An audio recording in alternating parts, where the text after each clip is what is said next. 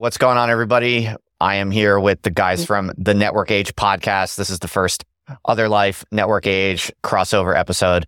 We are going to be talking today about this whole FTX fiasco. We're going to be mm. talking about Mr. SBF and all the craziness surrounding mm. the collapse of, of FTX right now. I want to start off with there might be some people in the audience who are not super into crypto. I know there's a lot of people in my audience who are maybe curious about crypto, but not necessarily like deep into it. So probably most people now have heard about this massive fiasco, which is probably one of the craziest things to happen in the entire history of the crypto industry so far. But a lot of people might not know the basic details. So I think we should just start with a little bit of a recap. You guys can chip in if you think I'm missing anything, but at a very high level, basically, for those who are maybe only just heard about the headlines vaguely, this guy, Sam Bankman Fried, was basically one of the most trusted high visibility, respected figures in crypto. He's a young guy who made a ton of money, billions of dollars relatively quickly.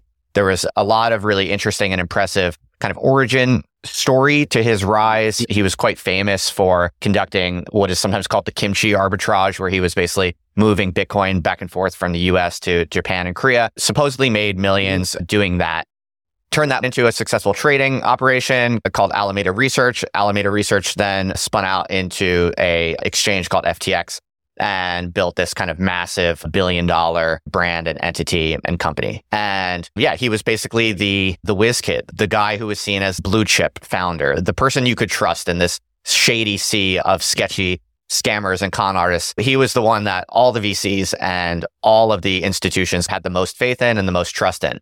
And lo and behold, not too long ago, it turned out, and we can get into some of the details, but it turned out that essentially what it looks like to most observers right now is that uh, at some point, it looks like Alameda Research got screwed in similar ways as other companies that went under. But instead of going under, what they did was they pulled money from customer deposits in the FTX exchange to cover over some holes that they had at the time when a bunch of other firms were blowing up. And that explains why Alameda did not blow up. Only recently did this kind of become exposed. Another exchange owner, CZ from Binance, kind of tweeted some vaguely accusatory uh, tweets and mentioned possibly selling the FTT token. The FTT token was um, the one of the main holdings of FTX's assets at the time, and so the price plummeted, which meant that all of a sudden FTX became insolvent. There was basically a run on the exchange and FTX could not meet customer deposits and everything spiraled downward from there. Is that an adequate summary of what's going on for people who maybe don't know anything about the story or are there any kind of key points anyone here would add to that before we get into the juicy questions about what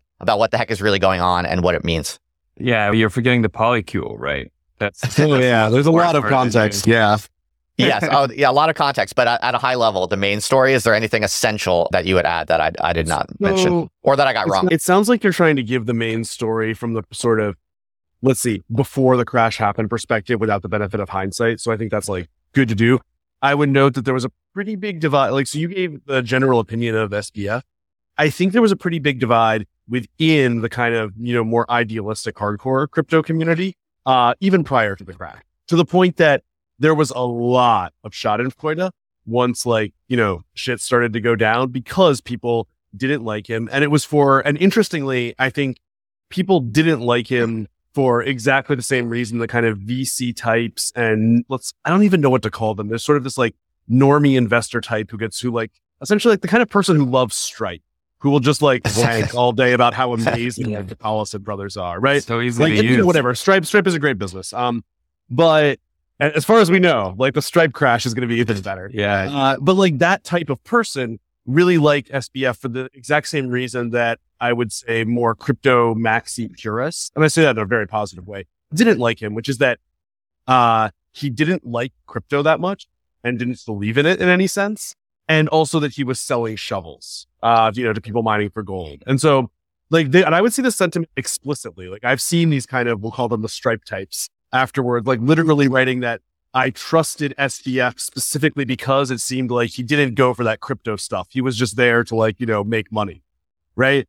Which like to us, or at least to me, sounds horrible. But to them, it sounds sort of like, okay, you know, you're on my side. You've seen through this whole game and you're doing the responsible thing of, you know, just raking in these transaction fees on top of it and selling these, you know, idiot degens uh, shovels. So I, I guess I would, I guess I would just finish that by saying that Uh, oh, and the other one is oh, the other part is that SBF, no matter where his reputation was, you know, prior to a couple months ago, uh, people started to think he was a massive. Uh, he was explicitly lobbying DC and and the SEC in particular to regulate DeFi pretty obviously, so that FTX could like try to you know get this privileged position. And I don't think anyone really who's you know serious about crypto in any way really liked that. It was extremely sketchy, underhanded, and I don't think people, I think at that point people thought he was like a serious operator who might, who was like dangerous before because he could get that through. Not that he was a total degen as it turned out. Uh, but like people, people didn't like him like to a large degree. Right. Okay. So we're starting to get into some of the colorful details here. Yes, he was um, uh, basically becoming a pretty ambitious political operator. He he was the second biggest donor to the Democratic Party um, in in the recent election, and you know, that's saying quite a lot for someone who just quite recently kind of, kind of, yeah. um, became, became quite wealthy. And so other colorful details like, um, Bitchel alluded to include the fact that they were, the FTX was being run out of a, a mansion in the Bahamas. Um, uh, where he worked with um, someone who he formerly dated, allegedly, uh, Caroline Ellison. Uh, Caroline Ellison also worked at Jane Street previously, where Sam Bankman Fried also worked previously. Jane Street, for those of you who don't know, is one of the biggest um, trading firms out there, basically, um, kind of old school institutional uh, uh, trading firm. And so they both came from that uh, kind of avenue historically. And they're living in a house with a bunch of people in the Bahamas. And the other colorful detail is that they were effective altruists. Okay. And uh, this is something I've talked about a fair bit in the past. So it's kind of like a running, a running theme, a running discussion point, if you will, in the other life content empire. Um, here we tend to stand virtue ethics a little bit more than than uh, effective altruism, and uh, that may or may not be important. Actually, I think it's you know uh, I think it's actually more important than you might think. Uh, Byrne Hobart actually wrote a very good piece uh, a few days ago on on FTX, and he actually kind of takes he takes this seriously and talks about how you can you you really can only understand SBF, SBF's kind of um, uh, economic strategy, his his economic bet making, you only really can understand it through uh, a utilitarian or effective altruist lens. Uh, and and so I think I take that actually quite seriously. So I think okay, those are kind of the the most colorful additional moving parts that I think people need to be aware of just to get just to download quickly the the main story and its its fascinating, colorful details. So let's talk a little bit about, I want to get your guys' uh, viewpoints and opinions and angles on like what's most interesting or important here. I, I want to start by asking you about this, about the political story, because it does seem like not a coincidence that he was, you know, a massive Democratic Party supporter, that he was the guy uh, in, in crypto who was like most dedicated to, uh, you know, basically regulating DeFi in a way that would mm-hmm. uh, benefit centralized exchanges such as FTX um, and at the disadvantage of decentralized exchanges. And so, like, what do you guys think is going on with SBF and FTX politically? What, you know, is the, like the, the conspiracy theory is that he's, you know, basically maybe he's a CIA plant or maybe he's like a Democratic Party plant. Maybe, you know, he was there from the beginning just to right, kind of uh, bring, bring, crypto. yeah, yeah, just to like bring crypto into the clutches of the government. Um, you know, I tend to not like conspiracy theories and I generally don't like, you know, sign off on, on very many of them. I do think though, this is kind of an interesting angle that is like kind of hard to, you have to at least think about it. So what are you guys thinking, thinking about on that front? I think, you know, my problem with conspiracy theories is I think they just always assume that like the government, if it involves the government, is smarter than it is. It's just always hard for me to imagine that the people in power are, uh, you know, not as retarded as they've shown themselves to be over and over again uh, in executing some of these plans. And I think that like to the degree that there's any truth in this is like, you know, he comes like his SBF's parents are, you know, Stanford professors. He comes from, you know, MIT. He's in this world. Like if there's a conspiracy, it's the normal conspiracy of rich, highly educated people who know each other, helping each other out and working for each other's interests, which is like bad, but it's, it's nothing particularly new or exciting. I, I could expand on that. I'm like, I sort of agree and expand, which is that like uh, improv, right? We're, exactly. We're just, right? we're just um, baby. we're just, um, he very clearly sort of likes to play games, um, and thinks of things in terms of like, you know, play, like playing games and, do, and like doing well in them. and he's very familiar with the mechanics of aspects of like the political game and how it can be used because of his parents' background. Also, I think for our listeners who don't know, Jane Street is kind of like the Navy SEALs of like, you know, aut- autistic people. Like, so every, the same way that the, like everybody who's like sort of military adjacent has like a story about how they almost, you know, got into the SEALs, but dropped out on like the last day. Everyone, uh, who's in sort of, who's, you know, basically has like a high IQ and is good at math has a story about how they got to like the final round of Jane Street and then like, you know, was kicked out. Uh, I have one of those, you know, some of my other friends from like, you know, school do. Um, and so he was, but he was like at the top of that and he was, you know, very, very good at it. And it's very much like a, uh, finance as a game. Um, know, again, not, no criticism of that. Very smart people.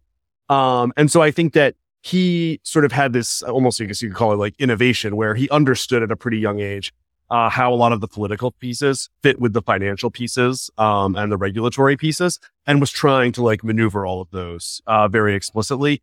I, I guess like that does answer your question though, which is to me it looks a lot more like a very you know a very smart kid stimmed up uh, on you know trying to maneuver himself into a high place in that uh, you know hierarchy as opposed to like the CIA blessing him to like take down crypto. Like the former explanation just seems a lot more parsimonious to me. Hmm. Yeah, I don't think there was like a grand conspiracy there necessarily. I think like obviously he did have very good connections that I think kind of related to his ability to kind of lobby. Like he was in front of Congress very quickly. Um, mm-hmm. so he was able to kind of be that figurehead of like, you know, responsible crypto, which is sort of, you know, hilarious in hindsight. Um, but that's where he had positioned himself. And I think his understanding, obviously, of the political environment helped there, but also the way he set up, you know, his hedge fund, the fact he was able to use his own token his own exchange as collateral, the way he was able to use that to then make really um, large impact purchases across crypto. I, I, he was clearly like savvy to the mechanism and how the sausage worked. I'm not sure who extended that line of credit though.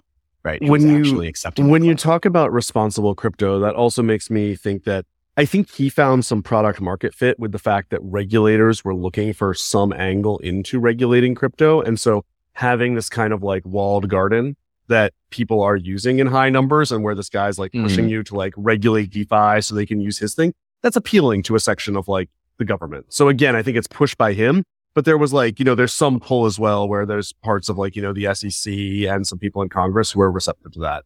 Well, um, the government, um, they, you know, they want to make money. They see crypto and they see money moving back and forth. And I don't think it's actually in their interest once they realize how big the cash cow is to go and, you know, cut off the milk. They just want to get their piece. And if, you know, Sam Bankman Fried is the guy who's going to, um, let them in the door and let them take a cut of everything, then of course they're going to love him. Right. And it, you know, it, it makes perfect sense why Sam Bankman Fried wanted this. And it makes perfect sense why people in the government would want to get their grubby little hands in there. Everyone's so, acting like as as you would expect. I think.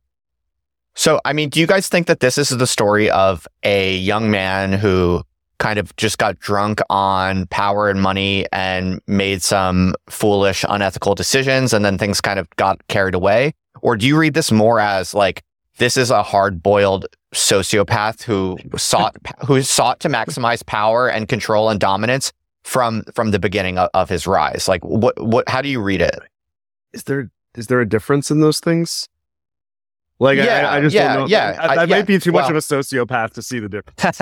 well, I mean, maybe it's impossible to know, and maybe it's not a productive question. But to me, this is kind of the the, the fast one of the fascinating, uh, juicy questions right now, which is like, um, yeah, just like how to what degree was this his plan all along? Where it's like, I don't care about crypto values, I don't care about decentralization, I don't care about freedom. I don't care about any of these like values that are associated with crypto. I just want to basically make as much money as possible, get as much control as possible because I'm an effective altruist and I believe that it's necessary to donate my money to malaria yeah. nets in Africa or whatever. No, yeah. I think that was, I, I think effect, I think also it seems, at least my current working hypothesis is that it was very much a game for him. And very often the people who can make the most money, like tend to treat it as a game. Like it's, you know, very useful for him.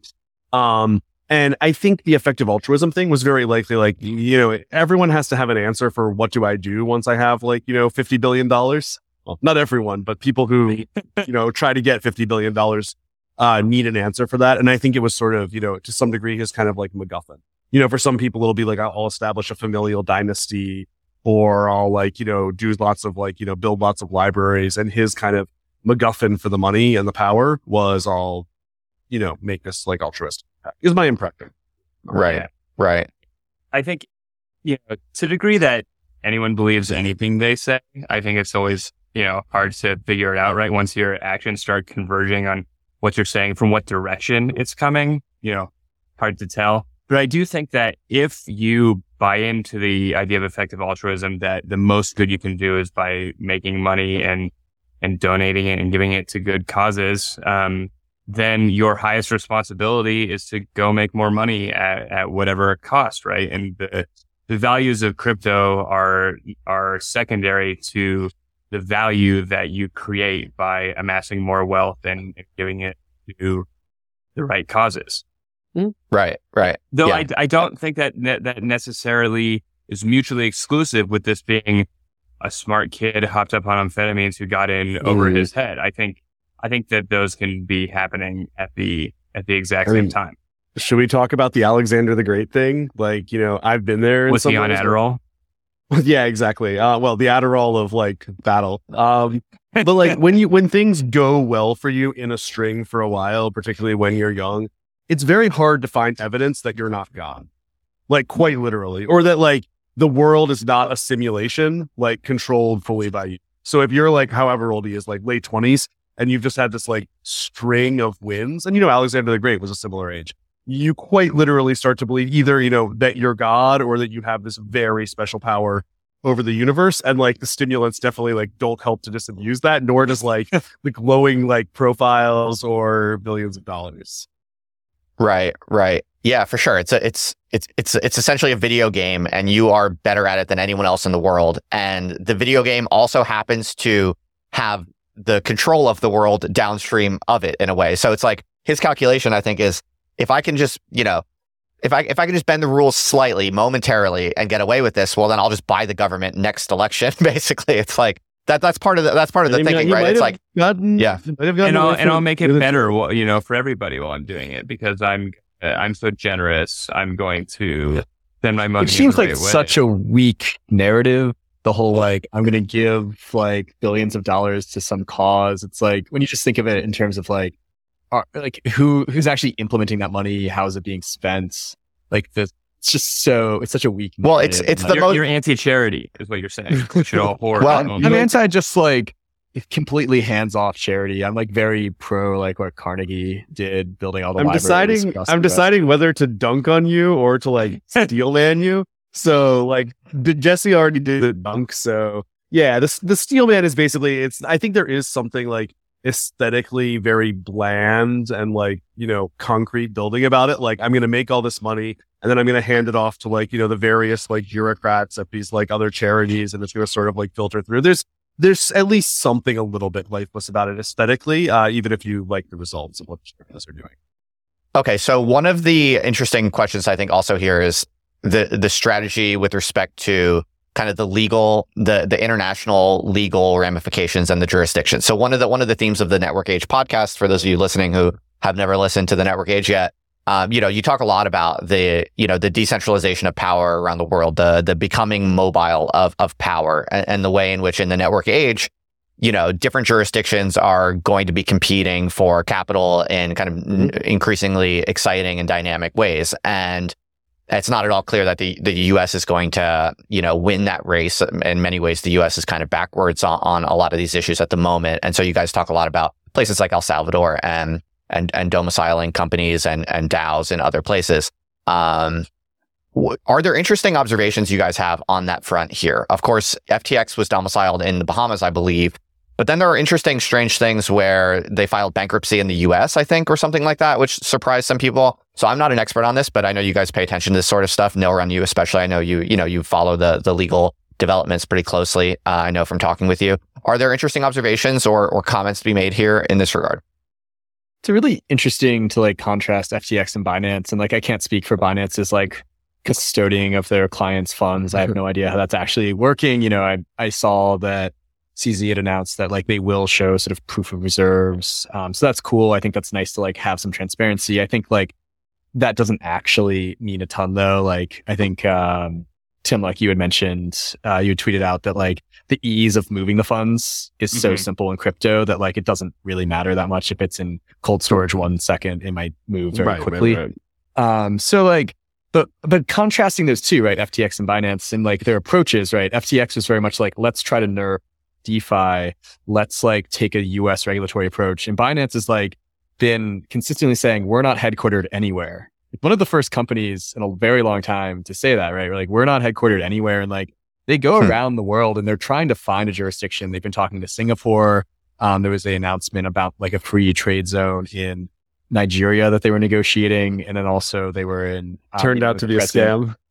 Yeah, probably. Some prince wanted to offer them like a principality within Yeah. Nigeria. but yeah, but they were also negotiating with El Salvador. Um, you know, CZ was meeting at the presidential level here in El Salvador, and so like, yeah, they're they're very much in this kind of like where can we like kind of jurisdictional uh shopping in a way that I don't think FTX was. Like, of course, um, just you know, their ex-US was headquartered in the Bahamas, but they had a very like US focus with kind of where they were lobbying, kind of how they were thinking about it, even who they were target targeting, doing like Super Bowl ads. So I, I think there's a really interesting contrast there between Binance and FTX.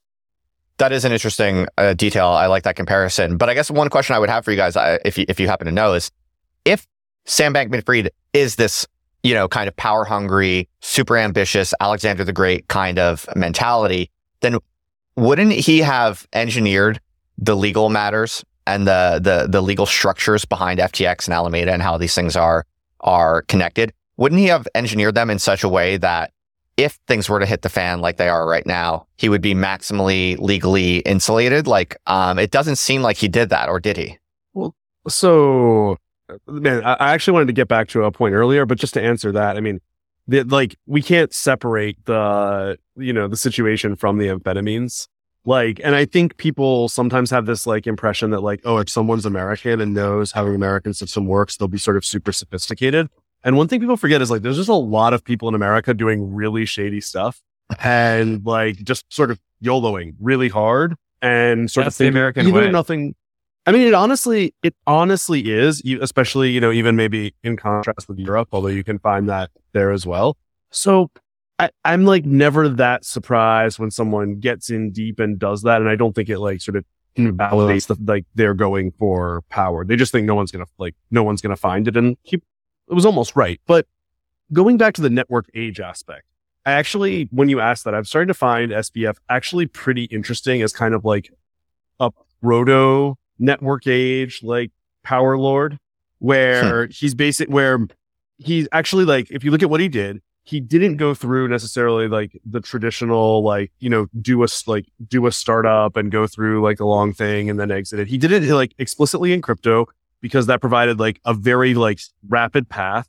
Uh, it also had something that like, you know, regulators were interested in. So there was sort of something to like trade with them. There were like also like cool narratives. And essentially he's building this completely digital power base that he could run from anywhere. It happened to be the Bahamas.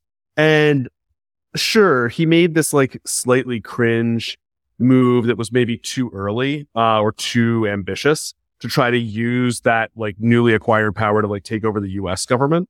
Uh, which is like a big, that's a big power play. And like, maybe he would have gotten really far in it. I don't know. He was he was doing pretty well in his like you know speed run of like you know going of going to the top. But I do think that that playbook, and then you could look at CZ as doing a much more methodical, slower version of it, but that could end with CZ effectively like owning a country, uh, or like exercising power over multiple countries, um, because of just the sheer not just the amount of money. But the fact that the money's flexible, it can go to anywhere. It can be like injected when you want it. I think there's like a lot to learn for those of us who like are interested in like acquiring power in the network age from SBF, both positively and negatively. Let's go. Let's go. Um, so how so so so how do we fill the power vacuum that SBF has left open now? How how, how do we fill it in a way that's ethical and sustainable and is and is not going to get got? I mean, I'm probably too much of a pansy to do his strategy, which is to like, you know, explicitly just sort of go for the gold right away, like, you know, take over, like, you know, lobby the SEC. Um, I would, I, like, frontal assaults are hard. Like, I think that if you go the seas, like, so one really interesting thing, Neil Run, I forget the exact number. We were talking about this the other day. If you look at Binance's market share, uh, like in crypto, it's insanely high in terms of just how much of the highest. Like the next second place was one ninth the market share. Yeah, so they're they have like something like seventy percent of the market share, while completely eschewing the U.S. and not in like a haha you can use a VPN way. You can't use Binance if you're in the U.S. Um, and so he's like rather than doing a frontal assault, doing this like very careful, methodical approach that very much has him out of jail. He doesn't try to visit the U.S. Like it probably you know actually SBF mocked him for I think not being able to visit the U.S. in like a tweet uh, right before the uh the Untergang. Um, but like uh he I think there's as he like builds that up, there's still the opportunity for him to do an SBF type thing. So I think if you see him be able to, Singapore's tough. They're really wealthy and they sort of like almost outsize him and also have a strong military. I think there's countries like, you know, various Latin American ones like El Salvador that are looking for crypto where he might be able to make a strong entrance just by providing so much of like, you know, an economic engine, uh, or lobbying. Do you guys have angles on this, or I mean, let's game it out. Like, what what what would you do if you were hypothetically going to build the vehicle that would uh, fill the power vacuum, take over a country or take over the world right now? Like, what? Um, where do you domicile the company? What are you building? Who are you talking to? What kind of alliances? You know, like how much Adderall do you need? Yeah, I'm not sure how much Adderall CZ's on. I, I think I agree Tim Leck where like he is doing the right approach. I think Binance like is the correct one to study, like because like they're not in a rush. They can Mhm. basically put each jurisdiction against each other and keep hitting them for like the best deal possible. Um, and as crypto's market uh, cap goes up, CZ becomes more and more powerful. So, in, But like, isn't 20 isn't mm. Isn't Binance in, in some kind of unspoken partnership with the Communist Party though? That's like part of the part of the secret sauce, is it not? Ooh, scandal. I could be haven't totally wrong. really- I I thought have to check your sources. I don't think. I think I was under the impression that CZ was more in the like sort of Chinese diaspora, like kind of thing, where he's not like doing the like explicitly sort of not doing the China enabled part as much. But I could be. I could Okay, be maybe that's a rumor, or maybe I just misheard, or I, I, I'm I not I'm not well informed I, at all. So. I would expect that rumor regardless of whether it's true or not. So I can't like, speak to. it. And again, Yeah. maybe some of our listeners will show me like really compelling documentation. Um, but I'm like, I, I get your question, which is not just sort of this raw thing of power, but how do you game that out? What's like, what steps do you start taking? Um, I mean, the first thing I would start doing is I would try to start. Well, so first of all, they don't domicile anywhere, which I think is like a really smart first step, like to always be a free agent. And what you want to do then is not domicile somewhere, but start giving jurisdictions like something. So I would want ones that like are sort of strong enough to have to be able to like physically protect me militarily, like in some sense, but mostly just that they're small. Like, so not unless like you can't go to like, you know, whatever these like tiny, like 10,000 person countries or whatever you find some like tax jurisdiction, but like a few million people where you can make like a real dent is what I would be looking for where you find, again, I would just be looking for like either jobs or income or attracting things there. But then you're going to want to like, I mean, seriously, I would probably start building up like private military capabilities that you could like, you know, lend out to like different, like different countries, um, and organize. That's always a little bit tricky, but at a You certain take scale, your yield in uh, Blackwater soldiers. Yeah, exactly. Just like the, the staking yields go directly to MERS. well, actually, I mean, no, Ron, were you about to say something? Sorry, it looked like maybe you had something. Yeah, I would just say like to that point, you need to like have your own. You need to be secure in your own person. Um, Mhm. so you you want to lock that in. That's like really, and that's like not that dissimilar from like a drug lord, right?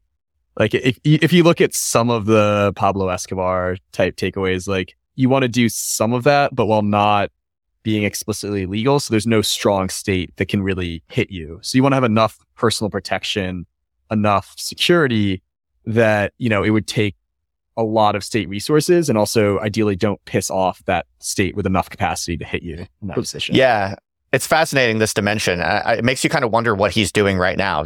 Isn't it an interesting question? Like, how is he going to play this? Like, is he going to try to abscond? Is he going to try like? How, how do you guys have a read on like what what what's going to happen next, or is it just too hard is, to? is, he- is to just sitting in the Bahamas right now? I, well, yeah, I think there was a false story or like a there was a rumor that his plane his plane had absconded to Argentina or something like that, and then I think he I testified. propagated that. that like, not. Yeah, yeah. Um, so, I mean, is there any way that he like basically gets away with this by, I don't know, amassing an army or private security? Or, I mean, I kind of think the John Mm, McAfee no. story is kind of interesting in this regard. Like, right, like he could, he could maybe go on the run. Obviously, John McAfee would not be, uh, he was not as wanted as, as SBF probably would be, right? So, um, how does he this doesn't cash out, you think? anymore? You know, like so Well- much, so much of that money. Well, I don't know. So, uh, another detail for people Unless listening who don't. Yeah, Yeah, so for people for people who are just tuning into the story, yeah, another detail is that um, after all this happened and FTX imploded, um, suddenly it just turned out that FTX was hacked uh, allegedly, and all of the funds in the FTX like admin wallets were drained. And so, um, obviously, the allegation or the assumption that people make is that um, there, and apparently, there's some kind of backdoor in the in the code, right, where like apparently the, the the the code was such that SBF could move money out of the exchange funds into personal funds without that being uh, tracked or or visible to auditors. Apparently, uh, so if that's true, again, this is all allegations. It's all like waiting to shake out. But if that is true, that would be some of the most stark evidence that, in fact, this was like a pretty sociopathic uh, power play from from the get go, right? Totally, yeah. Like if I mean- if it is true that uh, SBF had that backdoor put in there, has taken the money, I think it's pretty difficult to read him as someone who just got in over his head, or maybe uh, maybe this is just it's still continuing a spiral out, and you know, and he looks unwell, and maybe in his head he he thinks this is this is the only way to do it. He's he's got he's gonna get that fi- he's gonna hack that five hundred million. Give away 499 million and then spend the rest of his life. in jail. Yeah, he could. His He, life well, I, I don't know. I mean, he could he he could have personal funds. frantically like you know doing transactions to charities before like the bank delivers. He could have he could have Holding- substantial personal funds, and he could decide to go on the run, or he could decide to do some kind of crazy right. Because this, if he is such a kind of motivated, power hungry, strategic thinker, willing to make really really big bets, um, no matter the the downside, then it stands to reason that the next move in this story could be like he he does some kind of next play to try to get out of this or something. I'm just kind of maybe not, but I'm just curious if if you got if your minds go to go to anything there. the I thing about him him, uh, yeah. Well, I was gonna say, like, the thing about him being on the run is, is he, uh, the port's being premeditated. He's got such a distinctive hairstyle that I don't think if he shaved it, I would be able to recognize him. And in that way, that Mm. may be a smart move to, to set yourself up. You're in your head, everyone's head with this Jufro and you shave it, you grow a goatee. And I think, I think no one can pick him out anymore. Yeah, it's fascinating. Blended. Okay. I mean, who's that bald man with breasts who looks like SBF without a fro? Yeah, why is he drinking so much Soylent? Uh, but yeah, like Well, this is okay. exactly what you Okay. Don't do, right? You've now like defrauded a million US consumers. So like the US basically has to go after you. This is exactly what you don't want to do in the network age thesis. Like you don't want the US like basically Right. obligated to go after you. That's what you like can only CZ is defraud like doing. Bangladeshis or somebody, you know, people who aren't gonna. like honestly legitimately like yeah obviously you shouldn't defraud anyone but like yeah to that point like you can't like cz by not defrauding americans by actually cutting all americans like i was doing the vpn using binance right and then my account was shut down because they're like you know you kyc'd with a us passport or or driver's license Mhm. which and so like they've put themselves in a position where they can't really end up pissing off very powerful countries directly in a way that kind of has a clean narrative where it's like the US is going after you because you stole funds from a million of our citizens. So you, But you want by the same by the same token, and I think this was what Justin was getting at with the original Same question. token.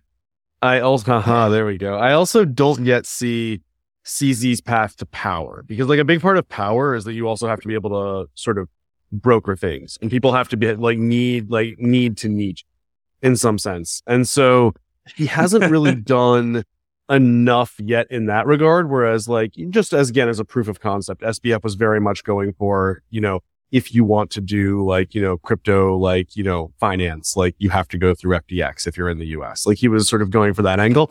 And there's like all these other pieces that you have to put together. Like, I think people jump way fast to the like, you know, personal security, private army stuff and miss the whole part about, okay, why do people even care about, you know, let's like, again, we say on CZ, but still like CZ, like there's a lot of billionaires in the world. Um, and it's, it's much, it's one thing to be that. And it's another thing for people to sort of like need you to be like the on ramp to something is like this whole other part that you would want to like start working out with your jurisdictions of choice or, or online jurisdictions of choice is sort of a whole other thing. Like maybe, maybe the play you do if you're him is like you find a way to like, I don't as a, as a crazy, just wacky example of the kinds of things I would be looking at, like, you know, buy Twitter, take it private and like move it fully offshore. So it's like sort of like this, like now this like internet free for all that you're turning into like this crazy web two platform with crypto. I mean, that would be interesting. That's the kind of thing Elon can't do because of the, you know, direction he's taking. But I would actually start looking wants to be wanted. exactly. But, but, um, I guess this actually, I think people, when they think about getting power in the network age, they jump too quickly to thinking of, how do I take over like physical properties and jurisdictions? And that's, you know, important for your personal safety. But What I would really be looking at is how do you take over the most important digital properties that are seen as like unassailable? Like I would probably revealing Hmm, my inner sociopath. I would probably start it with the thought experiment of you take sort of this crazy unimaginable goal of like, what would it take for me to take over G? And also sort of rip it out of like, you know, its US context. And you play through that, you see where that goes. And then you start seeing, okay, what are some targets that are you know, one notch below that, uh, that might be assailable or, Yeah, or that I I, like can create. that. Do, are, is there a digital property I want to create that like, you know, ta like cuts those out?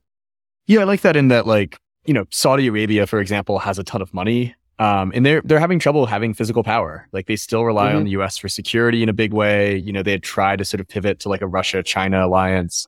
Um, then Russia obviously can't export weapons currently. So that kind of ruins the whole physical play that Saudi Arabia was going for. They also Like, can't moving- do digital plays. Like they, like No, their money they're- isn't, isn't good there. They'll like end up like, you know, indirectly investing through SoftBank in order to buy like, you know, private companies at WeWork. massively marked up valuations. Like, yeah, exactly. Like you get Yeah, no, your money is good for buying WeWork. That's yeah, tight so though. listing out the core digital private kingdom. assets and pulling them is, is Private really WeWork interesting. Yeah. I'm just imagining like MBS, like, you know, visiting each of his Yeah. weeks and like, as sort of a Yertle the Turtle thing, like looking Yeah. over like everything I can see Just- in this WeWork. and Just then being like, another go on the glass of one. kombucha, sir. Oh, every every WeWork has a torture chamber in the back. For, yeah. What were we going to say, no run? Yeah, just like no, I, I think target those digital assets and also think ahead. This is something we talked a little bit about before we started recording, Justin. But like think ahead to like 2030. Like what are the new digital realms that are emerging? Like right now, crypto is still relatively small. You know, it's what like around a trillion market cap. Um, so it's still pretty small, but kind of think ahead. And I think that's something that's really great about this FTX crash is it's like, okay, we probably can't like trust uh, centralized exchanges, even if they're showing they have the reserves today. It's just way too easy for like a hack that occurs 600 million, 500 million's gone. Um, so I think it's, it's a huge boon to DeFi. It's also a huge boon to Urbit and like that entire play. So I think we need to start planning more ahead to like, all right, what does it look like in 10 years? Like where, where are we trying to get to? How decentralized is it? Yeah, that's great. So let, let's move into the future then, because as I said at the beginning of this podcast, this is probably, uh, if not definitely, one of the craziest things that's happened in the crypto industry to date. Just because, like I said, SBF was seen as as a blue chip figure. FTX was seen as a blue as the blue chip exchange. It was one of the very biggest in the world, and it imploded overnight due to the founding team being apparently quite sketchy and um, you know not trustworthy. And so this is just basically puncturing so many people's core narratives. Essentially, I mean there are many VC firms that have uh, boosted FTX and SBF that were ultra confident in in SBF and FTX, and uh, pretty much everyone, all of the institutional players, all of the kind of big, well-known marquee brands in VC and and the emerging crypto industry were super bullish on FTX and SBF, and it turns out that they were all wrong. And so this is very likely going to be a, a massive watershed. Uh, but the interesting questions are all about, you know, what comes next and uh, to to what exactly is this a watershed? Uh, so let's talk about that a bit. Well, let's just start with one important thing, which is that at its core, like they're all investing in FTX. It's like, you know, going, you know, hockey stick. Like it's not that interesting a product in the sense that a world where FTX like wildly succeeds is not a pretty, is not a very different or very interesting world. Um, and I think that's relevant because in this, and with what we were just talking about with digital properties in terms of what you're trying to acquire or build and where your power base is coming from, like all of these funds, like both what SBF himself is building and what these funds are investing in, it doesn't really, yeah, take you anywhere different. So I think that we can move to like what's next in crypto. But I think that if like what this is really the end of is like, it's the, it was, it's sort of like the last gasp, uh, in my opinion, of like trying to like squeeze some more water out of the crypto stone without having to produce anything new. Like, you know, Bitcoin yeah. was a big deal. E smart contracts like were a big deal. We've like, you know, and you know, so I think things like in layer twos are very cool, but we're like pretty close to the end of like, you know, the institutions are going to buy our bags kind of thing. And we just need some like, uh, you know, good platforms for them to trade on. Why are they trading there? Like if like nothing's actually happening, who knows? But like, let's like make that happen really efficiently. Well, yeah, that's a great uh, point. Oh, just real quick. So for people listening who are not that deep into crypto, uh, might just bear going over that uh, FTX was a centralized exchange. So what Tim is referring to is the fact that the FTX as a product is not actually even really crypto. It's just a software. It's just a piece of a very normal web software that, uh, in a centrally organized way, connects buyers and sellers of of crypto assets. So compare FTX, which is a centralized exchange, to something like Uniswap, which is a decentralized exchange. Something like Uniswap is new and interesting and and kind of remarkable that you can have a a trading platform. You can have an exchange that is just a, a piece, a totally decentralized piece of software, a protocol that sits there with no, um, you know, CEO deciding what happens, um, but a team of people governing it, a, massively distributed team of of people governing a piece of software that does all of the trading and the market making itself.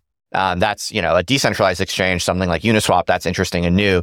FTX is really um, just this old school um, system, a centralized, a centralized mm-hmm. exchange. And, and that's what Tim Luck is referring to. So um, that's something for people to, to understand that what failed here is not actually crypto exactly. What fit and certainly not DeFi. What, what failed was trust in a human being to provide uh, an old school service that was basically um, a scam.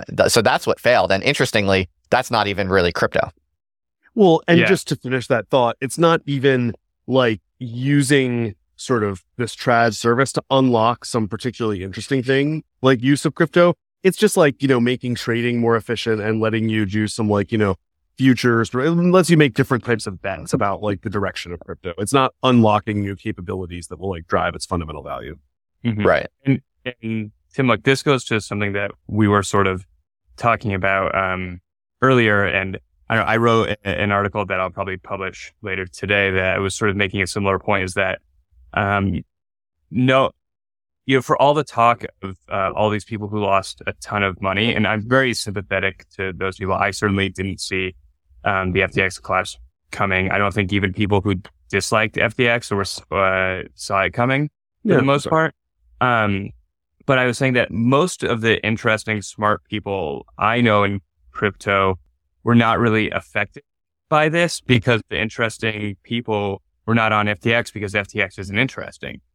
It wasn't actually creating new value or holding to the to the values that are interesting about crypto, you know, decentralization, um, democratization, for whatever that buzzword buzz, buzzword is worth. There's no ingenuity. And so in terms of answering your question, Justin, about where what does this mean for the future of crypto? I actually think the answer is very little on a sort of long enough timescale because FTX was never the future of um, a crypto that really succeeds and reaches its, its potential. It would, had one foot in this old world and anything that was really going to transform crypto from a speculative, like Dogecoin money printing pump and dump business to something that we are using on a daily basis to unlock new types of um, human connectivity and um, new use cases, that was always going to be completely separate from FTX. And the people who are building those things are still building them. And let's like even clarify for our listeners even more when you're saying that like FTX wasn't enabling anything really cool or transformative to be built. We're not just like saying that um I don't know, this like super crypto maximalist view. It's not hard to conceive of like sort of a web 2 type uh project that even you know maybe the stripe cucks like love uh that does like This, I, look, if you spend enough, I've sort of immersed myself in that, like, you know, hor- alternatingly, like, horrible and interesting morass of like the way traditional investors, like, traditional sort of tech investors think about things, um, just to like, you know, get in bed with the enemy. Um, and yeah, they, they, they love this, like, sort of, you know, execution. Um, you know, you're doing something like user go up. But I think, like, to, to steelman their position, it's not hard to imagine a company like, I mean, I think their stated ambition for something like Replit is to integrate crypto to their thing and unlock new possibilities for that as an operating system in much the same way like that Urbit wants to do. Uh, and in a new article I'm writing, I'll mention that briefly. So we'll see who gets, get who gets the clicks.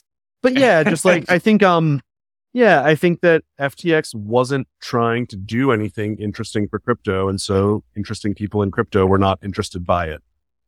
Do you guys do you guys think that though this is going to trigger a massive shift towards um, things like you know hardware wallets and preferences for decentralization? And is this Oh. is this not going to make people just more um, eager and committed to, to more sovereign forms of of activity, whatever the case might be? I mean, to to me, I feel like that's a logical expectation, right? It's like so many people have gotten burned in the past few months from having their money on exchanges. You don't think that's going to make people say, okay, from now from now on, I'm getting more serious about you know so, my own sovereignty when it comes to this stuff. You don't think so? at the margin.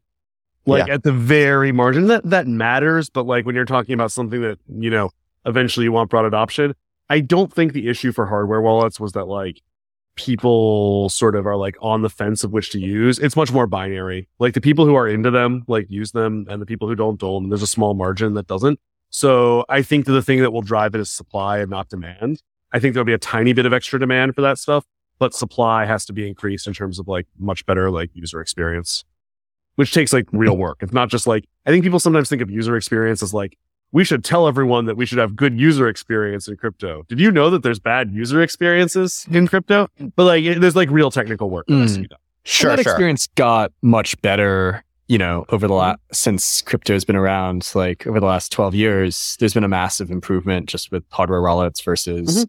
you know generating your own paper wallet. So like that that continues. I think having like your Urbit wallet, having you know having Uqbar, having Lightning integration, having obviously the Bitcoin wallet on your Urbit. I think there's like a lot of. I, I agree. I think it's mostly supply. It's like the product needs to get better um, yeah, maybe like a tiny percent will move their funds off Coinbase, but keep in mind like Mount Gox, right? That got hacked. That was a huge deal. And like people still had massive amounts of crypto on centralized exchanges subsequently. Like Coinbase still custodies a lot of crypto. So yeah, I think the, the services for consumers need to get better to really shift that. Okay, Okay, fair enough. Well, I guess from my perspective, it, it seems to me that this is just going to basically deflate so many of the dominant kind of narratives and and and conventional wisdoms that circulate right now around crypto. And it's kind of like to me, in a way, and not to make light of it, I know a lot of people have gotten really wrecked, and and I I don't mean to be glib in any way whatsoever. Um, but I- but I do think for. No no no I no no um you're you're making me laugh now, but you're, um no, no. I, I think I just think so. So yeah, uh, you know, I'll, I'll pour one out for the homies who who lost a lot of money, and I really do feel for you. But I think on the other hand, also, this feels to me really bullish for all of the people who are building actually really visionary shit in crypto that is all about decentralization and self sovereignty. Uh, because you know, there was for a while, for the past several months, there was kind of this feeling of like you know, is crypto really just going to be like, you know, these these big dominant incumbent companies building web 2 front ends and the the old big VC firms just moving into crypto and and and staying on top in crypto. It- you know, it kind of felt for a while it was like, you know, these certain really naive uh simplistic conventional wisdoms were hardening. A lot of the incumbents were just like moving over in this very superficial way, positioning themselves to to to continue being incumbent in in in what ought to be like a revolutionary upheaval. So for for a long time, things felt very you know almost like underwhelming and and almost boring or or mundane. Whereas now it feels to me like everyone we thought was on top is maybe no longer going to be on top, and everything that people thought was certain, all of a sudden no one's going to believe that, and in fact, people are going to actively be rejecting that which was seen as as conventional. And on the other hand, all of those kind of dark horses in crypto, which a few months ago people were kind of like, eh, nah, I don't think that could ever work. All of a sudden, people are going to be like, oh, maybe that's going to be the new blue chip. So obviously, I'm kind of thinking about Urbit here. I feel like this is really bullish for Urbit because, in my perspective, it's like the past few months, Urbit has kind of always been like the dark horse of crypto, like a, a really visionary, promising, exciting thing that a lot of the smartest people behind closed doors will say, yeah, this could be the future. But for some reason, it never got hype. It never, never like kind of picked in, picked up in the narrative. It never got like mainstream, um, you know, appeal or, or, or hype. To me, it feels like the perfect setup for Urbit because it's like, this is showing that FTX and things like FTX were way overvalued. So therefore, maybe all the things that were, you know, um, not hyped in the past few years are going to be the new hype. And that's the thing where the real action is. Um, that's what it kind of feels like to me. But what do you guys do you think? Want, do you want me to like sort of agree with that and then pick it apart? Like so, whatever, whatever, whatever you think is interesting. Yeah. Um, I'm trying to think where where to start with that. So I agree that it like one of the best things about it that uh, is that it just burns down everyone who had a reputation. And a lot of people had a reputation because like they made a lot of money and now a the money's gone, so that's nice. But also you feel this like freedom to not have to respect them. Even FTX before it, you had to be like, well, I don't like SBF, but like you know you got to give him credit. He's a damn good trader. And like, like you have to do that. The same goes for these like fucking retard funds like Multicoin with like Kyle Samani like posting his retardation nonstop. Um, you know, and like they're just like wrecked. Like we don't have to like worry about them. They all go into like the EOS bucket like forever. It's awesome. Uh, so I think people are going are sleeping on how I feel like I'm like bankless here. Like people are really sleeping on how bullish this is, David, like for crypto. Um, and like, but I, I really do think that it like feeds ambition like very heavily uh, because like now this whole new group of people can like, it, feels like just everything's like clear. With regard to Urbit specifically, for prior events, um, we would like for Tornado Cash, we would get advice like, this is Urbit's moment now. You have to show how it's like, you know, decentralized Discord or something like that. And it's like, it was these very small time things. And I think this like complete, like, you know, just cutting everything down, burning it down, like, you know, salting the fields um, it feels like Urbit now, and in particular things like, you know, that I'm working on, like Uqbar, where you can go like, you know, uh, where you're integrating, uh, you know, crypto natively into it. Uh, it feels like you can just go for the full vision.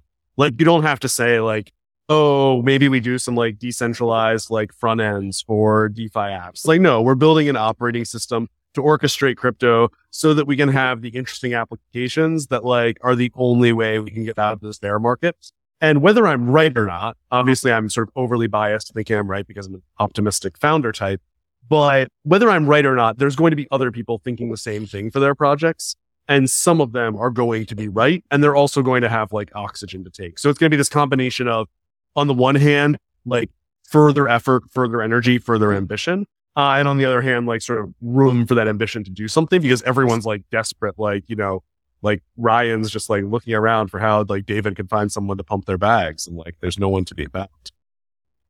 Perhaps we need another uh, young charismatic founder uh, to uh, to step in and take the reins. That never goes wrong. Well, you know, I think we need. I think we need dozens of those. We need like this, like for everyone out there, basically who feels who feels like they have hiding inside of them, you know, an Alexander the Great type figure. Now there's this power vacuum everyone out there who's been like on top is totally shown to be swimming naked. So it's like if you feel called to be an Alexander the Great type character, now is your chance to come out of nowhere, work hard, you know, learn Hoon and uh, go all in on Urbit because Urbit Urbit is going to be the vehicle. I mean, what do you guys think about this? Am I am I am I just like is this just wishful thinking or do you guys agree? Because it, it feels to me like over the next few months, people are just going to be super down on crypto. Everyone is going to be like, you know, there's already people you know, crypto skeptics taking victory laps saying like, oh, I told you this is all fake. It's all going to zero. This is over. Crypto industry's dead. There are a lot of people saying that. And um, I think that that's going to be a common conception for the next several months. And I think people are going to be really low on it, really skeptical of everything, really pessimistic. But then what's going to happen, I think, is really head head turning shit is going to come out of Urbit, like real applications being built on things like Uqbar that you can actually see people playing with. You see users actually doing cool shit on Urbit with crypto that you can't do anywhere else.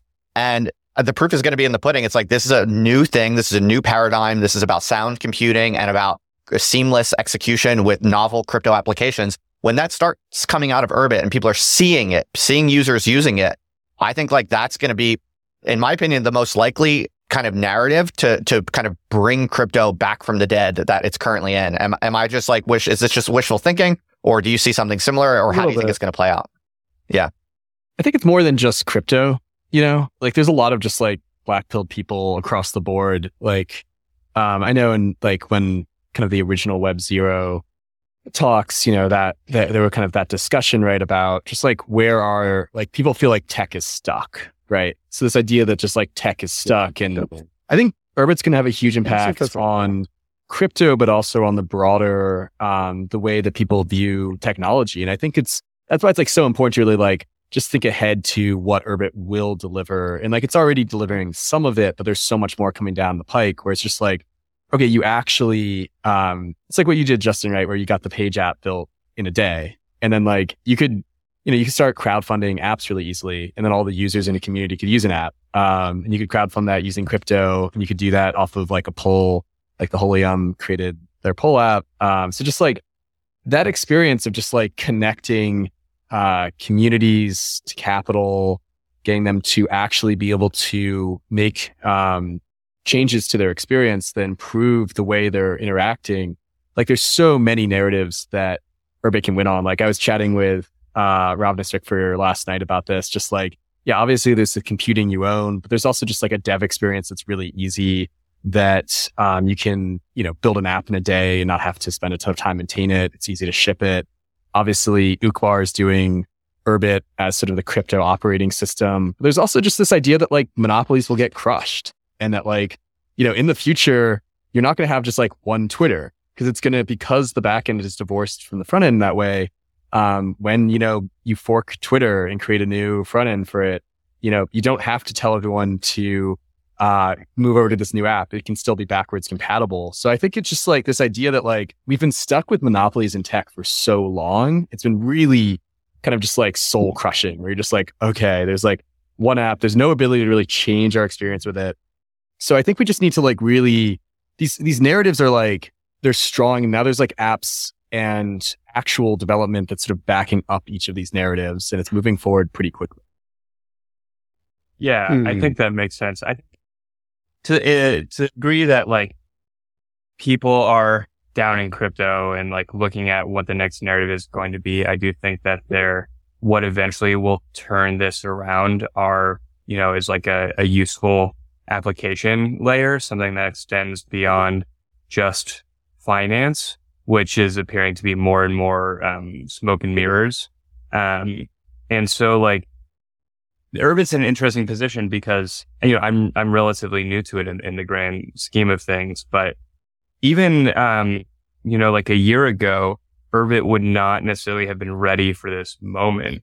And uh, it's in the last couple months, we've seen a ton of development um, coming out, uh, make the user experience better. You know, things like Realm and Scene are coming. Uh, Uqbar's testnet launched, and we're getting closer and closer to having you know real usable crypto apps there. Even something like Justin, what you put together to have um, buying a planet and getting hosted via one click experience at the very least, I think Urbit is putting its best foot forward to take advantage of this moment.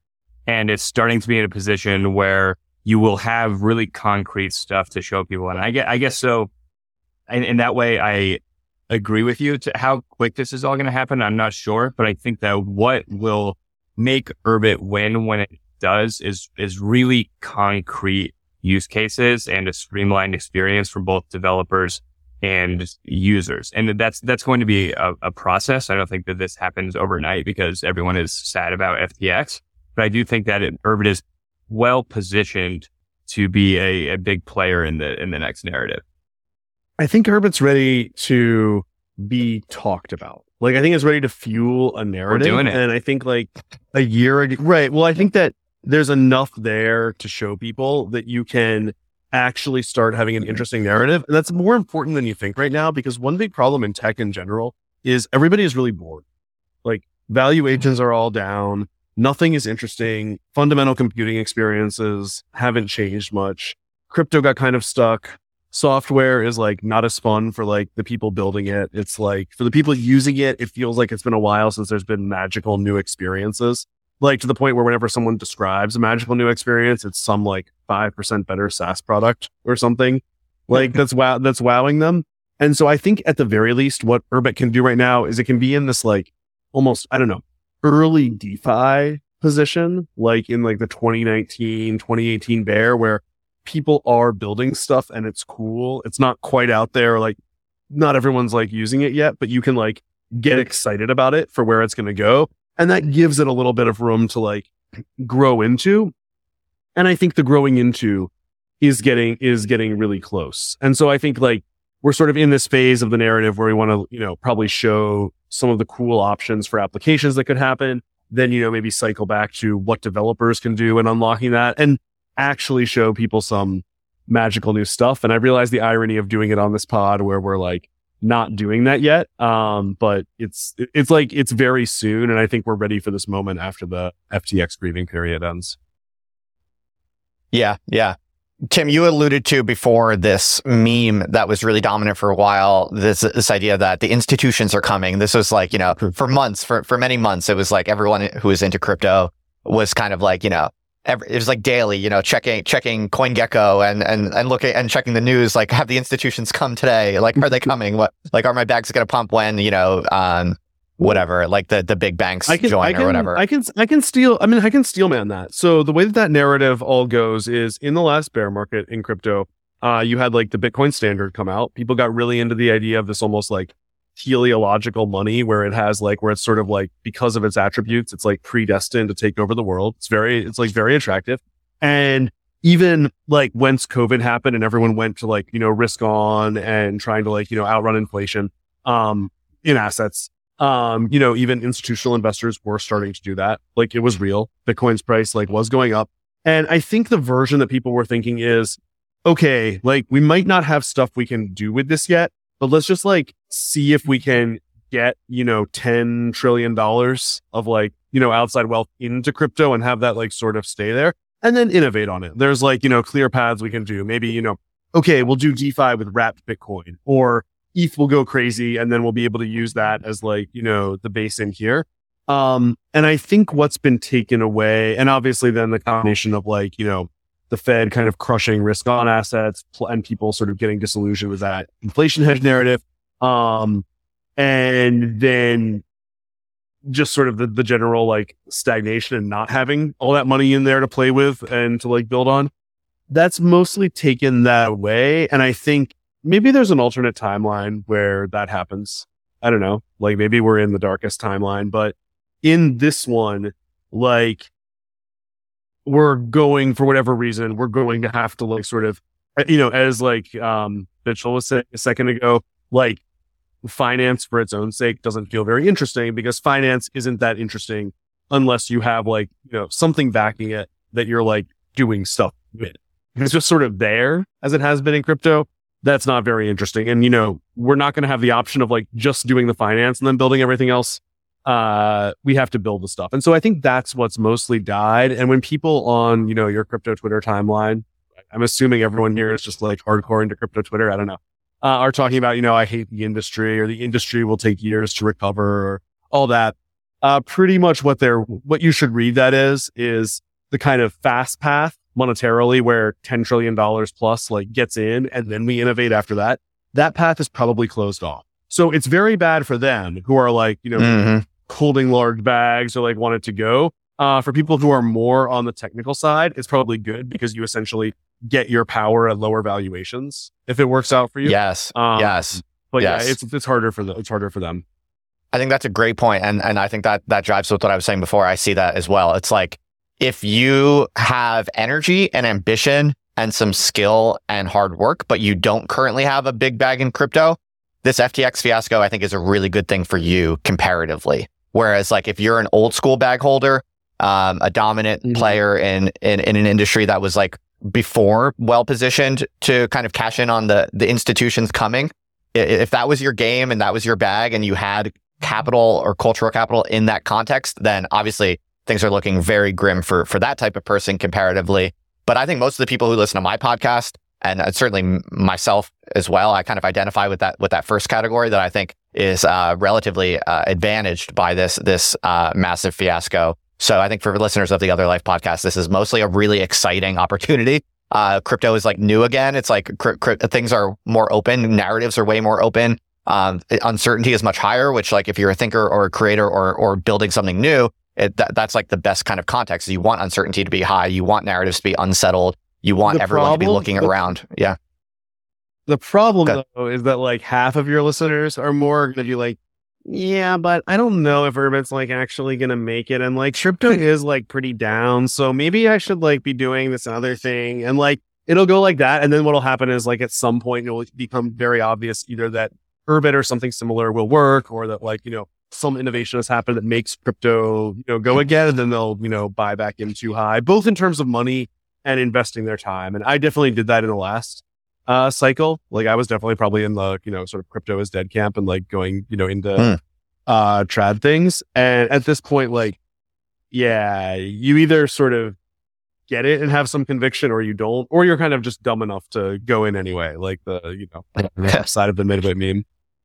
It's a really good time though for Urbit to pull in talented developers who don't see other ways that this works and the ones who and just kind of really pitch them on like this is going to be a really hard solid foundation to build on top of for like a very very long time. Um so I think that those are the kind of people we should be attracting now and like yeah, I, you know Mitchell kind of mentioned this too like yeah, I, I see it not happening like immediately but I see like immediate ability to pull in more and more people on more like the developer side um, to kind of build out that experience. So yeah, I like kind of thinking of it as Timluc was saying, just thinking of it as like DeFi in like 2018, 2019. Um, it's, it's being built. It's going to be awesome. Um, but it's, you know, it's not there yet. So you track the developers and then once it gets built, you know, retail comes. and it compounds, right? I mean, this is like one of the cool things about Urbit being such a good platform for developers. I say, as a recent Hoon School graduate, uh, newly minted in the developer community, I personally will be building all of the future of Urbit. Um, and the, but the fact that it's so good for developers in particular means that this growth will be exponential, right? You build, bringing in those people, um, makes tools easier to build, makes communities larger, gets um, users in. I think that even if it starts slow, the type of thing that Urbit is and the type of people that it attracts, it makes it really well positioned for long term growth. Well, you know, I often tell people that um, the Network Age is the only other podcast that is sufficiently bullish on Urbit. But I, but I feel like I, I feel like with four of us in the room right now today, it's almost like we're we're still being a little shy. Like I, we're almost we're almost under we're almost still understating it because it's like very likely there's going to be a DEX on a, a decentralized exchange on Urbit, like probably within a year, I would think, right? Well, that- not only is that, there will be yeah. well, dexes are dexes are easy, but there will probably be like a sex dex, like where you're doing like you know a decentralized order book, like you know Yeah. like a sex. Oh, I thought you were going to say Uh, where you buy where you buy and sell and trade sex. Uh, that would be uh, Yeah. kind of I don't know. It's, it's very hard to make those like real world links, and I don't know if Yeah. that's like the path forward to crypto. Is like I they they, Yeah, they yeah. require a lot of human institutions, and it's not very scalable. Uh, So I know when you- the when you- humanoids like to copulate, but I'm not able Well, to yet I mean, enable yeah, that. in a prostitution is frictionless the way. uh, the uh, the oldest profession, and it'll be the last profession, right? I think you know, crypto can't get in the way of that um, that that market. So yeah, so Tim, when you say there's going to be a sex dex on Urbit, what what you what, what you mean is like a decentralized exchange with a centralized front end, or what do you mean by that exactly? No, no, no, no. Like doing that, uh, Dex is probably the wrong word. Like I think we're, you know, people are working pretty hard on some like, you know, order book type stuff, um, or like, you know, actually exactly the types of financial products you would have on FTX, like futures, perps, um, and you can like do that better in a layer two context. There's some projects on Starknet, on StarkEx, and others that are doing stuff like that, but we will be able to bring that. Um, we're thinking of calling the project FTX because I think the name is free. Um, we'll see. We'll see Oh, what yeah. happens. Um, Oh yeah, I'm just going to buy FTX.us right now, which just went on the market. Uh, yeah. yeah, Yeah. I think it's I think it's great. So um, yeah, so there's there's a lot. Lots of um, the heat. So Well, we, yeah, we got I was saying like it's all sort of pre-sponsored. Like Mm. whenever people watch Heat games, they'll like actually, you know, I think they took they took the FTX down, right? It was sort of surprised me. I guess I just they left it up that for was- a day or two after the crash. Like I don't know if it's still there or not. I, someone posted a picture from their window of like the FTX stuff being removed from the. Oh no, but on the so on the post crash on the floor of a game, it still had the FTX. Oh, nice. It's, yeah, we it's got a very like yeah collector's item. So, so Nilrun, Neil Run, you were talking before about, you know, the year 2030 and kind of thinking about the long-term future. Like w- w- from where we currently are, you know, like what, what does this recent fiasco teach us about what to expect in the longer term? Like what, w- why does your mind go to 2030 and, and what do you see there? it's just like I think it's looking at the Urbit roadmap. I think that's like a year that like you that a lot of like really exciting things will already be implemented by then. Um, so what's the craziest shit that you think we'll have in, in, eight years from now? Like on the eighth year, like what, what, what, what's going to ship on the eighth year? That's just like, holy fuck. Yeah. So just first off, I think like a lot of the internet will be rebuilt on Urbit. And so that's like, I I think this is just the foundation to build on. And so like when you think of it, it's sort of like when, when you just like take that for granted and you, we kind of picture ahead to that future, it's just like, it looks really crazy because we've like moved off of these like mo- uh, monopolistic, really boring platforms, uh, like Facebook and Twitter into basically just like, I think the most exciting thing is just like spinning up almost like the social AI where like communities can like spin up DAOs really easily and actually take the action that they want very easily. And that kind of relates to, yeah. So I just, I think the entire experience of being a human being will be very different in 2030 and how we're using the internet. And I think like, yeah, I'm, I'm trying to think of the easiest way to put it. It's just like today, there isn't really a way to implement um, your idea. It's like, okay, I want to broadcast this on Twitter and then I want to get you into maybe like a group on Discord, but then like lose people there. And then it's like, okay, we're going to vote an idea, but then how are we going to manage the treasury? Um, how are we going to connect voting for our community into moving funds? So I would just say like, yeah, overall, the entire being an entrepreneur will be much easier. Um, the level of energy in a community, because it can actually take action will be incredibly different. Um, and so I think like, yeah, I think the entire experience will be awesome. It'll be like less like people just talking and way more like talking leads to an idea being implemented very quickly and kind of builds and cycles off of that. 2030, I- everything will be awesome. I, Nope. I don't like 2030. It's it's great. I get what you're going for. Um, just because like I've been thinking of 2030 since 2020, like where it's like the 10 year thing, and now like 2030 isn't that far away. It's like seven years. Um, so it's like it, it's getting closer to the point where like stuff actually has to happen in 2030. Uh, you can't you, like you can't use it that way. I'm actually like here for the even like the near term journey. Um, I really want to get the develop. We more than people know, we already have like a developer flywheel going on Urbit, where as I keep saying to people, like two and a half years ago, uh, it was like me and like three or four other people in the community, like as developers. And now it's in the hundreds and it's like growing really well. And there's tools coming very soon, not like, you know, four years from now, but like a few months from now that'll make that like way better and get it to like sort of par uh, with Web 2 with the potential to accelerate because that has so much other stuff you can do in terms of delivering apps and integrating crypto that what, what'll kind of make me have a lot of fun is just like kind of riding that exponential developer curve specifically.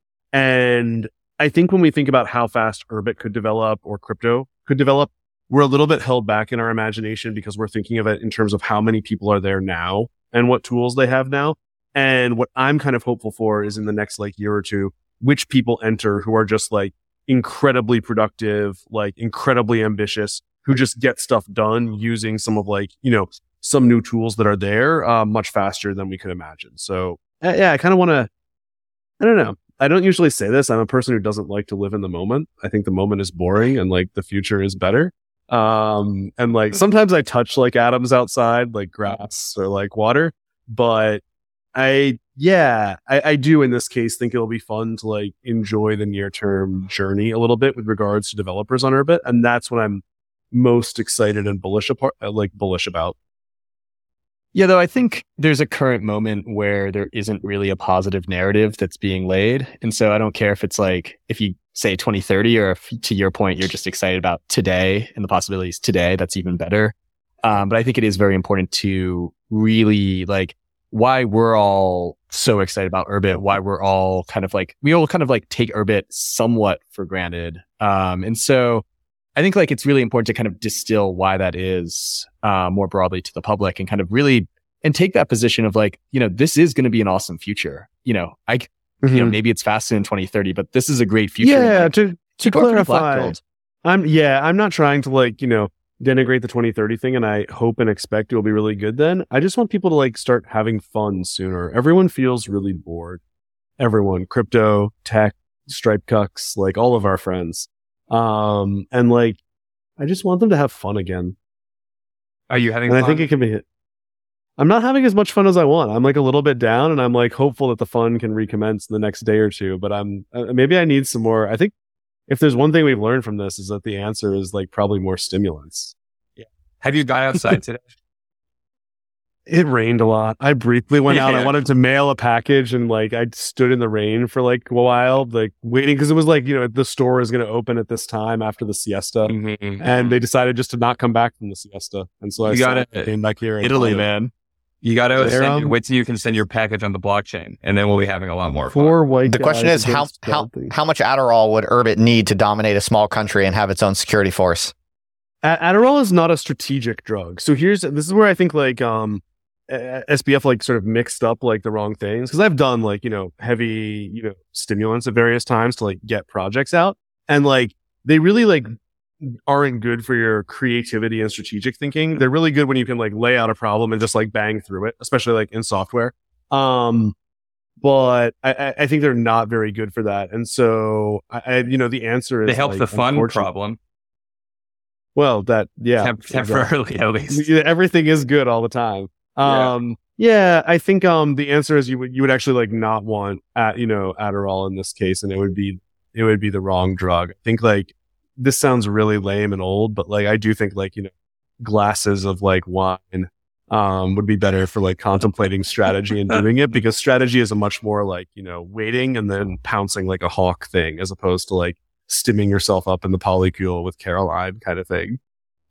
Uh, yeah, I think. Sam, I think, you coming think, back to bed? This this the stock price of of many things is going down right now, and I would say, in, in addition to FTX, uh, the stock price of effective altruism is going down. The stock price of polycules is going down. uh, you know, if we can't if we can't depend on effective altruism and polycules, like what can we trust to like take us out of the out of the bear? Well, but, I yeah, God, I think it it just goes back to just like people were really hoping that like crypto would achieve escape velocity this past cycle. Like everyone yeah. was really just like hoping that would happen. That like they would kind of they wouldn't have to like care about the U.S. government or anything or macro. They were just like, you know, mm-hmm. we're going to be incredibly rich, or we're going to or technical in, or technical innovation. I mean, should we talk about the part where like especially Bitcoin maxis like are bored by tech, not interested in it, like don't want to innovate on it? There's like, a, and that's not, and I think like there are there's a subset of the ETH community that's much more technical, but there's a lot of people who are in crypto who like tech is sort of this like other thing and it's not, you know, necessarily why they're there. And it's kind of icky to them that, you know, we're going to have to do this. But I actually just thought, wouldn't it, we really need to have a new network age member or one of you guys converted to this who's like unironically very into polycules so that whenever we like make fun of them, we have to be a little bit uncomfortable and tread carefully and be like, well, we do know that there's some benefits and it works well. And, you know, in your case, we like, you know, yeah. Sharon and like, you know, Angela are the, you I made know some agreements beforehand. Everyone's on the same page. Yeah, exactly. So we respect that, but like, yeah, we're not. So it would be great if we had that kind of like sort of tension where it felt really awkward to make fun of polycules because Nilrun's preferences. Well, you know what's mm. kind of strange and funny is like there's a weird polycules are just like content uh gasoline basically. I don't know why, but I learned I learned this when people love the concept of polycules. It like really stokes their imagination and it makes people like talk and share content like crazy. I lived I, I lived in a shared house with some friends uh, a couple years ago for for about a poly, year. A poly and, well, there, there, there, was this rumor, uh, and it, it, it, spread very widely. There was a rumor that my wife and I were in a polycule with them. It was totally no false, but fire. But but a lot of people a lot of people genuinely believe that. And to this day, sometimes people still ask me about it. Um, so in a way, but I think it's kind of a good, it, it's a, it's a strategic meme in a way because it just makes people talk about, talk about your content more. Yeah, and it's good. Like you were able to take like your kind of your polycule experience and like you know sort of turn it into this ironic thing where it's like funny that it never happened, but obviously it did. So well, I mean, okay, so I guess I'll I'll let you guys go in a minute, but I guess one final question, or uh, if if there's any if there's any mileage here, maybe there's not, but it does seem to me that in these in these kind of associated cultural correlates, um, you know, the the stuff about the polycule, the stuff about uh, SBF's effective altruism and his kind of hardcore rationalism and an obsession with kind of respectable mainstream political institutions. It does seem like to me that these things are correlated in, in, a, in a meaningful way. And when I look at um, really more radical visionary projects such as Urbit, I see other uh, similar cultural variables also correlated, but in the other direction, right? And, you know, I, on Urbit, I know a lot of the people building Urbit um, are Christians, whether they're Orthodox or Catholic or what have you. A lot of them are very pro family, very pro natalist, um, more into virtue ethics than kind of mainstream cosmopolitan rationalism. And so I don't know if you guys have an angle here or if you think there's there's something worth um, exploring or expanding on. But it does seem to me like these are clusters of of, of traits um, that do have some kind of of causal causal significance. Do, do you see something there, or what do you think? I think it does. If you talk to you're a not, lot, you're not going to like my angle. Okay. There, a lot of Okay. Urbiters are looking into leaving a computer that's like a better computing experience for the next generation. Like Urbit takes a very long time to build. If you ask a lot of like the core devs why they're doing it and how long they want this to last, you know, it's like the hundred or thousand year computer, and like they're very focused on the next generation, be that their children or just you know people following after them. So I think when you're doing something as ambitious, where you're just basically like, you know, redo the internet uh, you have to like hope that you're, you're doing it because you think it'll last a very long time. You're willing to kind of make an investment that might not show bear any fruit for years and years. Like it's already been a while with Urbit. That's like why a lot of you know investors haven't been super excited about Urbits because it's taken a while. But that goes to the mentality of the people. Like I I would love to. I wouldn't really want to give my kids the current internet. I just don't. It's not really a computing experience that like I think uh, yeah, that I'd want my family using. And so I think it's just like going to that, that kind of long time horizon. And I think it affects everything about Urbit development. Okay. Timluc, what am I not going to like? well, I was hesitant to like just agree with you because one thing I've noticed a lot in Urbit in the past year is that I would say that the, I don't know, the profile you described was very accurate like a year ago. And I think is less and less so now due to like the very rapid growth. And I think, um, I, I guess I'd say like convergence with something like Ethereum has been like pretty rapid as much as like I think some of the more original Urbiters like maybe dislike that in some ways. So I think that's there. But I do think that what Nilrun said about, I do think that there is a difference in time approach between like sort of a, let's, I don't know essentially it's just like internet rationalists, um, who are often like, they range from what, they're not super focused on their legacy being like, you know, a next generation. It's very often like sort of this more utilitarian outcome for like a broad number of faceless people. Um, which is, you know, whatever. That's, that's how they want to do it. Um, but I do think that it's accurate to say that for, you know, better or worse, uh, a, um, a large number of Urbit people and probably the most influential ones do see it in a more like either dynastic or handing it on to next generations, like traditional thing. And I think that part is likely to last because I think that it's, that's also, like well, A, I think it taps into very deep human things where people like, you know, genetics to go on. And I think the rationalists are probably fighting against the current to some degree there in a way that makes it, uh, makes it harder. Um, and I think also that like the most sort of purist ideas in crypto are obsessively focused on the same idea of like that kind of longevity. Like if you look at, I'll, again, I'll just take like hardcore ETH maxis. Uh, much more than people know are very obsessed with the idea of like the security profile being sustainable. Uh, are we like, you know, do we have paths for like quantum resistance? Um, is the issuance schedule like stable? Like, like bi- even Bitcoin's issuance schedule is like sort of makes them feel icky because they can see like, you know, where, you know, where it has problems. And so I do think that in that sense, in that very broad, like next generation sense, Urbit is very aligned with the most powerful trends in like crypto as a whole.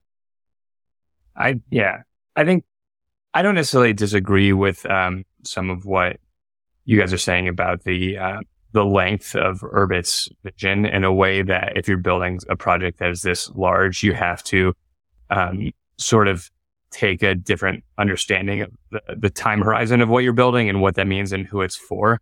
But um, I, I personally find a lot of the culture war stuff sort of a, a, associated with Urbit pretty uninteresting and sort of really beside the point for what is interesting about Urbit, which I find even as someone who's non-technical really is in the technical details and what that offers as opposed to sort of, I don't know, I think there like a, there is a decent percentage of Urbit people who have a little bit of a cultural chip on their shoulder and feel like they've created this new little ut- utopian place for themselves, which I think actually detracts from the cool stuff. I don't know. That, this is beside the point of I, what is. No, I, I, think I think my answer was basically agreeing with you. yeah, yeah. I think that like the power has been in that it's like sort of taken like I guess like the most powerful parts of that like mm-hmm. impulse and stripped away some of the culture war stuff and tapped into this like general human next generation impulse, which is at odds with like, I think effective altruism and like sort of, yeah, I don't know, Slate Star Codex rationalism. Yeah, but it's right. not a political thing. It's just like a no. That's right. I think I think it's successfully evolved by thing. strip by stripping like a lot of the political aspects, which hundred percent were there like a year ago. Like a year ago, Urbit was like the place for like based orthodox like weightlifting, like uh, people who like like to culturally position by saying they didn't like computers. And that's cool. Yeah. There's some like, you know, nice people. Um, but the nice thing is yeah, they I think it's, will continue to use Urbit, but also yeah. everyone else will use Urbit. Like it's just, it's cumulative. It's additive. Right. Yeah, right.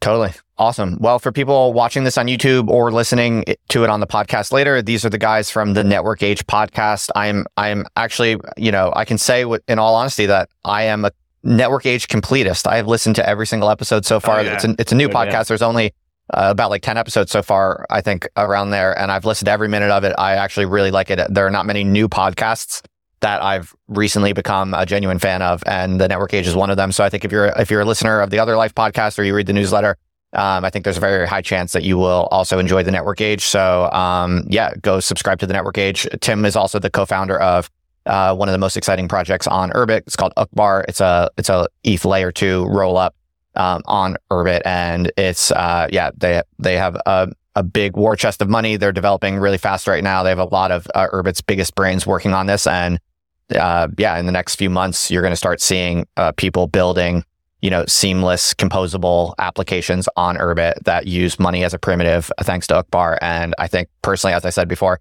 Uqbar is one of the many things on Urbit happening right now that I think is really going to turn heads in the next few months and and hopefully pull us out of the the current kind of crypto winter that we're probably entering. So um, yeah, if you guys have any anything else you wanted to add, feel free to. Um, if you want to add anything or if you want to shout anything out. That's a way yeah. better summary of what we do than like what I do for summaries. we've, uh, we've got a good episode coming out uh, on Thursday with Roko of Roko's Basilisk fame, where we're going to talk about the as well as a bunch of other stuff and some AI shit. That, so go go check it out. Awesome. Well, thank you guys for coming on. Everyone, thanks for listening. Thanks for watching. Talk to you everyone later. All right.